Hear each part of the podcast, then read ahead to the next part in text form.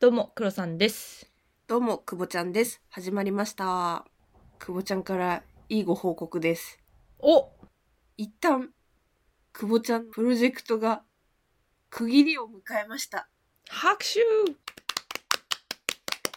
すごい何年越し？えっと、1年半。あ、そんなもん？具体的に始まってからそのくらいってことか。そうだね。ベンダー選び？コンペみたいなのを含めると2年になるのか。でも私その時はがっつりは入ってなかったから、はいはい。実際にキックオフしてからだと1年半ぐらいですね。なるほど。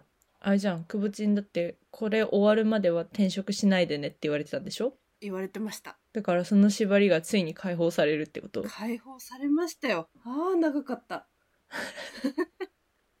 今のお気持ちは？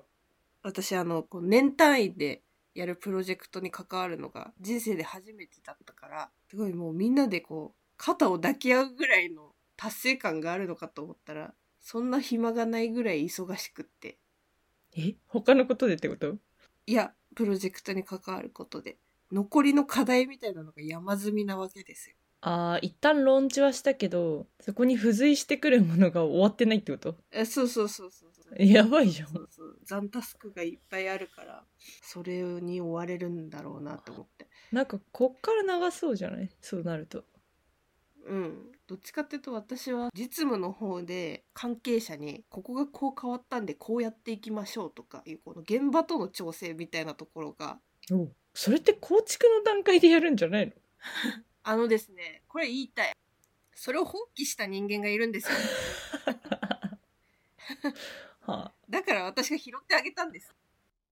なめんじゃねえよ。それでは参りましょう。アラサー女子の現実サバイバル。アラサバ。アラサバ。アラサバ。アラサー女子の現実サバイバル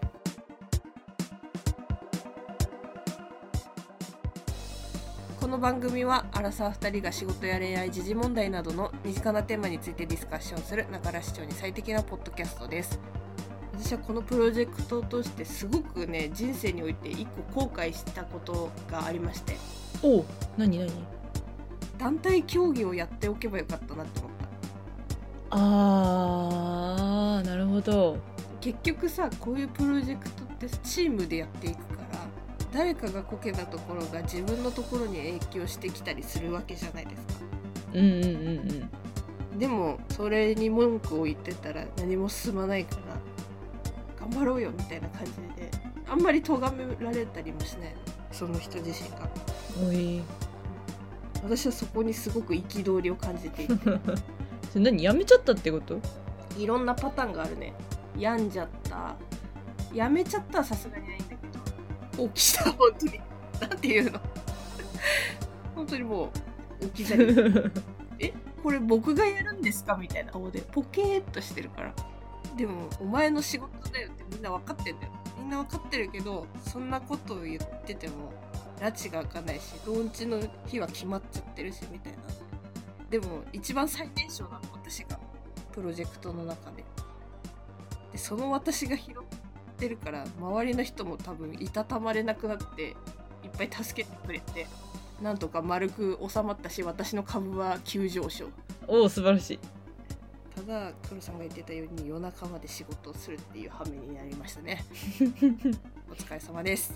お疲れ様です。はい。ポッドキャストにも迷惑をかけてしまって申し訳なかったんですけど 多分4月ぐらいからあの落ち着いてくるかなと思うので水曜更新を、水曜日更新が。はい、守れるようになってくるんじゃないかなと思います。よろしくお願いします。よろしくお願いします。お便りをいただいております。ありがたいね。感想メールです。イブちゃんさんからです。ありがとうございます。ありがとうございます。くぼちゃんくろさんこんにちは。イブちゃんです。こんにちは。先日はお便り読んでいただいて嬉しかったです。ラブのところでまさかまさかの楽しんご登場に笑いました さすがくろさんわらわらくぼちゃんも TikTok の情報をすぐさま引っ張ってくるあたりさすがアンテナを張り巡らすマーケ女子ですねお二人がタイプを見ながらわちゃわちゃしているのも聞いていて楽しかったです。お会いしたことはないですが、お二人の情報が蓄積されるごとに大好き度が増しています。これからもお二人を応援し続けます。ラブとのことです。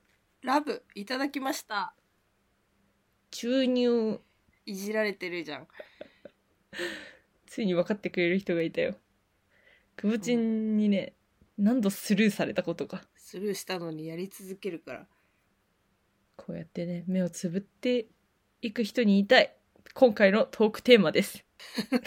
急に入る。今回のトークテーマは、都市伝説シリーズ、地球平面説。今年入ってから初めてですね都市伝説シリーズえ、そんなにやってなかった？そうなんですなんせ私が忙しいもんであらら、そうなんですよ。都市伝説シリーズちゃんと事前準備するんですよ一応くぼちんがね。その時間が取れないので今回なんとあ、やめて。メインスピーカーは やめて。本当に言わない方がいい。言わなくていいかな。じゃあやめとこう、メインスピーカーは黒さんです、はい。言わなくていいかな。拍手。まあでも内容はね地球変面説どうですかっていう内容とねなんで信じちゃうんですかっていう話なのでそんなに深いところは突っ込みません。なかなか楽しみにしてきましたよ私は先に謝っとく。では本題に入ります。地球変面説とは？みんなが思い浮かべる地球は球体ですね。そう教わりました。そう地球は丸いと教わっているじゃないですか。そうそうですね。ただこの地球変面説っていうのはもう結論から言うと地球は円盤状の平面に存在しているっていう話ですよ。これ普段朝太陽が昇って夜月に交代するみたいなのがさちょっとカオスになるじゃん。はい。だからほとんどの人がバカにしかしてないのよ。ただ実はアメリカ人の結構な割合の人数が信じているのよ。私が聞いた話によると600万人ぐらい地球平面説信者がいるって聞きましたね。地球平面協会みたいのがあるらしいねぜひ見てほしいんですけ何でも教会はあるんだね。ど 何でも協会はあるよ。まあ私が聞いた話だとざっくりその久保ちゃんが言ってた500万人とか600万人とかっていうのにプラスしてアメリカ人の2%くらいが地球平面説信じてますよって。結構多いと思うのよこれ。はい。びっくりです。まあ彼ら曰くどんな仮説も根拠がない限り机上の空論に過ぎないと。そういうところからみんなが日頃信じているものを疑ってかかるっていうのをやってるらしいんですけども。じゃあそもそもくぼちんはどう思います？地球平面説。おう急にぶん投げてくんね。信じたい？私は信じてないですよもちろん。そっか。地球は丸いとは思ってますけどこの証拠がない限り、まあ、要は自分が見ない限り机上の空論に過ぎない信じない。というスタンスはまあ嫌いじゃないね。その心意気は嫌いじゃない。嫌いじゃないね。なんかねその心意気の話で言うとねネットフリックスにあるのよ。地球変面説ドキュメンタリーみたいなのが。らしいね。え見たことはある？ないです。ああ。なんかね見たのよ。見たんだ偉い。見たんだけどなんかね結構有識者が多いのね。地球平面説を唱えてる人って。でそれってさその有識者からするとここの根拠ってそんなにはっきり証明されてないよね。なんかこういう異常値があったら発生しないよね。みたいなのが結構あるらしくて。地球球体説に対してね。うん。だからそっから疑い始めてその地球は平面であるっていうことを科学的に証明しようとしてるっていうのを見てああ面白いなってそっから興味を持ったんですね。うん。まあだから彼らは要はその地球が平面であるっていうことを証明しようと頑張ってるのよ。なんかいいね。いいの？ロマンだよね。ロマンだね。でなんかさやっぱり私一瞬信じたことがあって見てないじゃん。そうだね。誰も見てないっていうのがやっぱ一番ね刺さるよね。しかもさでかいからさ宇宙飛行士だってさぐるって一周回れるとかはないじゃん。地球を。ということはだよ。もしかしたら。回ってないんじゃないかっていう話ですよ。あれ？あれ？結構ぶっ飛んでるとは思うんですけど。まあそれはね面白いよ。ぜひねネットフリックス見てほしいしなんかねそのネットフリックスの中であった根拠の一つでなんかインド洋の飛行機航路があんまりないみたいな。うーん。なんでわざわざそっちに行かないのかとかその南極に行く直行便がないのはなぜかみたいな。うーん。話とかもしてて。確かに直行便ってまあ国のね摩擦系のことがあるからね。ロシア飛べなかったりとかね今で言うと。そういうのもあるから、まあ、なんかそんなそこをただの根拠としてはっきりは言えないけどでもそういうところから疑ってかかるっていうのはね素晴らしいと思います面白いですね。ちなみにさ、私あんまり詳しくないんだけど、平面ってことはさ、端っこがあるわけじゃないですか。はいありますねその端っこまで行っちゃうとどうなるの？その平面説的には。その平面説で言うと端っこが南極なのよ、おだからその地球の周りをでっかい氷の塊が囲っているのよ。あだからその外を見ることはできないのよ。ー。はいはいはい。だから何も落ちないし下に。っていうことですね。はい。ちょっとなんかこれ嘘くさいな。すごい。びっくりした。なんかあれよ。あの「進撃の巨人」の街みたいな感じじゃない？ああ、なるほどなるほど。うん。なんと私90歳で借金が5000万円になるってことが分かりました。やば、怖っ。アラサー女子の現実サバイバル。ちょっとさいたんじゃんやっぱりそういう人たちって。うん。そういう人たちに対してどう思う？逆に。今度は。地球平面説じゃなくてそういうのを唱えちゃう人たち親戚にはいても面白いけど、うん家族にはいてほしくないよね。親戚ってあの近くない方ねそうそうそうそう。遠い親戚にそういう人がいたら、ああ、面白いおじちゃんだなとか思うけど、まあ、父親がそれとかだったら嫌だよね。あまあ確かに三親等以内にはいないでほしいな三親等以内にはいないでほしいかな。なるほどこういうの見てる人たちってやっぱりそのドキュメンタリー見てた時も偏ってはいるんだよね。やっぱり。NASA が嘘をついてるんじゃないか。とか。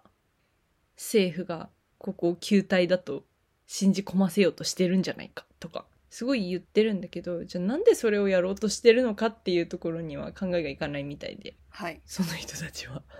あれ？すごいなんか批判になっちゃった。急に。まあでも、地球平面説がうんちゃらかんちゃらっていうところはわかんないけど、そうやって思い込ませようとしてるっていうのは、まあ、実際、多かれ少なかれあるわけだからさ、うん。やっぱ心意気は嫌いじゃないよ。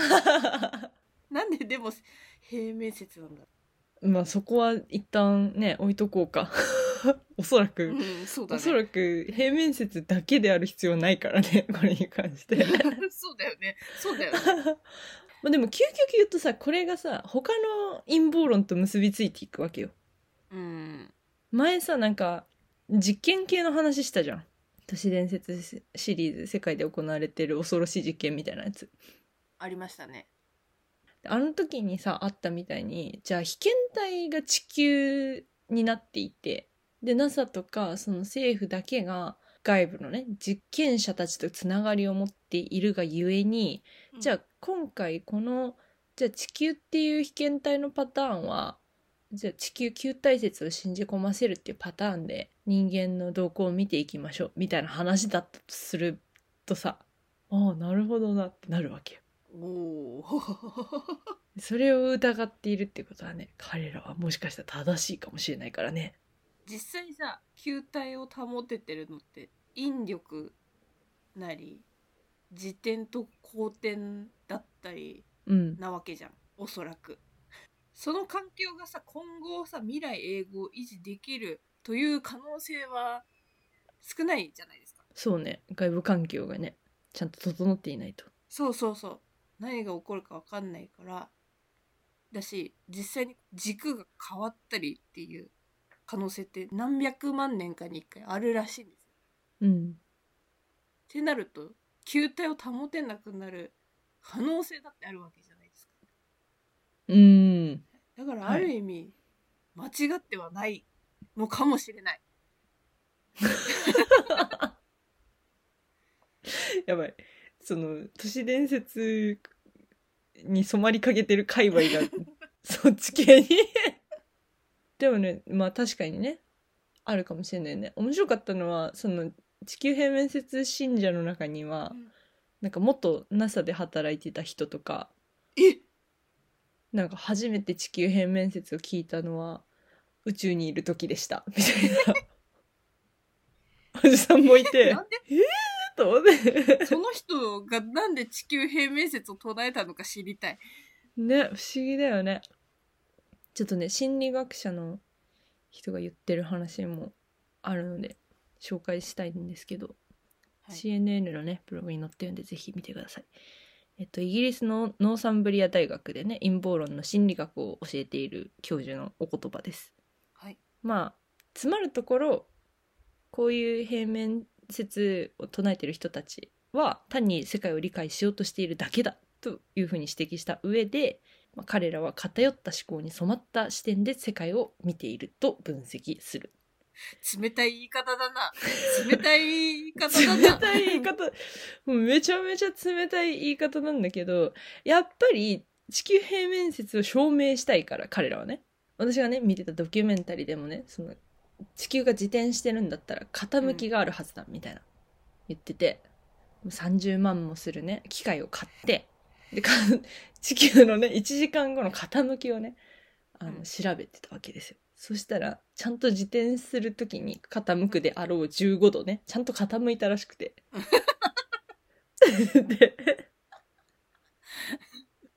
でそれをそれであ傾いちゃったって思ってそこで諦めないのよこの人たちおおじゃあその何の空気抵抗とかも何もない真空カプセルに入れた状態で傾きをもう一回計算しようとか、なんか別の容器にまたねそれも成功しちゃったらじゃあ別の容器に入れて今度はまたき調べてみようとかっていう偏った思考に対して頑張るのよすごい。でも私がこれを聞いて思ったのはじゃあ地球は丸かったって証明したい人も同じことをやってきたわけだよねって思って。そうだよ。はいそういうことです皆さん。地動説と天動説の話あるじゃないですか。コペルニクスとかガリレオ・ガリレイはその当時バカにされてたわけですそうだよ。地球が動くだってアホかって思われてたわけですからそっからね今常識だからね変わりますよ常識はだからこのこの教授すごいねあの冷たく言い放っているけど まあブーメランだよね、それはあなたの常識の範囲内で偏った思考なわけであってなんか頑張れ地球平面説って思ってきて そうそうそうだんだんね私もねだんだんそう思ってくるの。頑張れって。ただ私はごめんだけど球体の方を信じてるなやっぱり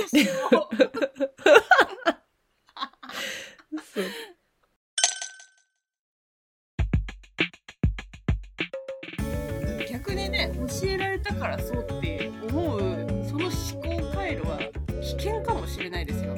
そうだよ。見たことあるんですか？じゃあ地球が丸いとこ皆さん。ないよね。ないでしょあんた。あなた急に急にどうした？どうした？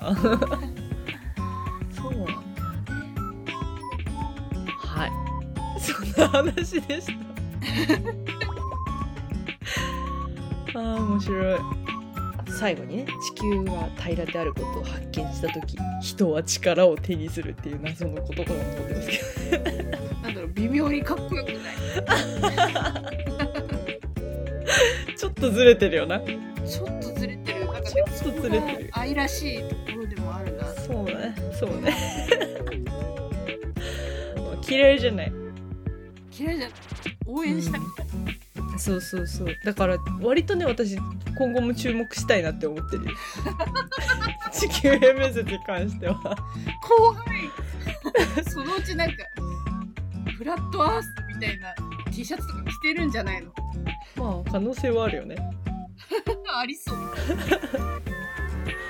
まあでもなんだろうやっぱ客観的に物事は見た方がいいなってこの話を見てて思ったよ一番はそれこそさその今信じられてることっていうのを疑うのも重要だけどそれを疑ったらそこにのめり込むんじゃなくてちゃんとした逆説をね調べて周りの客観的な視点っていうのをねちゃんとやっぱ取り込んでいった方がいいと思いますね。うんと思いますちょっ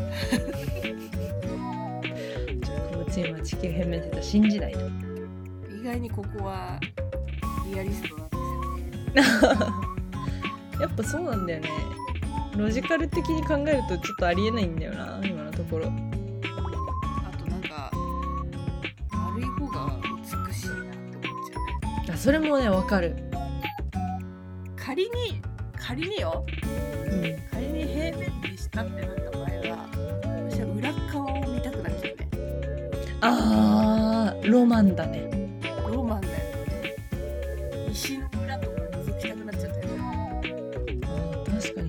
うなってんだろうね。そうその何もないんじゃない？何もない。あじゃあ黒いシートみたいなのが敷いてある感じ。だってさだってさその黒いシートかもね。重力がないってことじゃん。ああこの説でいくと。ってことは裏側って何もひっつけなくない？そう。ペタってなってんの、うん。へ点ができるってことだよねそうねそうねなんか意味がわからなくなってきたな。やめましょう。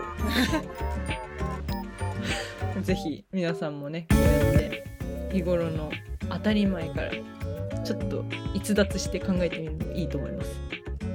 それでは次回のトークテーマです。次回のトークテーマはやっぱり子供が苦手です。でも苦手なもんは苦手なんです。そうたまたまですね。私も黒さんもですね。子供と接触する機会がありまして。うん思うところがありましたので。トークテーマにしました。しちゃいました、まあ、基本的にね子供は可愛いし好きだっていうのが正義とされてる世界だよ なんで都市伝説このね真逆のね子供が苦手ですっていう話をすることによってねその苦手信者が増えるかもしれない多様性の時代にあってはなりませんよ。子供はみんな好きですっていうそんなのあってはなりません。あ当たなりません。ってはなりません はいきつめの回になりますので皆さん体調の良い時にご視聴ください。はいそれでは我々アラサー女子の現実サバイバルリスナーの皆様からお便りを募集しております。また私たちに等身大で話してほしいテーマなどありましたら Google フォームからどしどし送ってください。お問い合わせは kk.realsurvival.gmail.com kk.realsurvival.gmail.com までよろしくお願いします。Spotify や Podcast ではフォローすれば最新の番組がにしてお待ちください。レビューもポチッとお願いします。共同の Twitter や久保ちゃんの Instagram もやっているので番組概要欄からぜひご覧ください。お相手は久保ちゃんと黒さんでした。それではまた次回のポッドキャストでお会いしましょう。さよなら。さよなら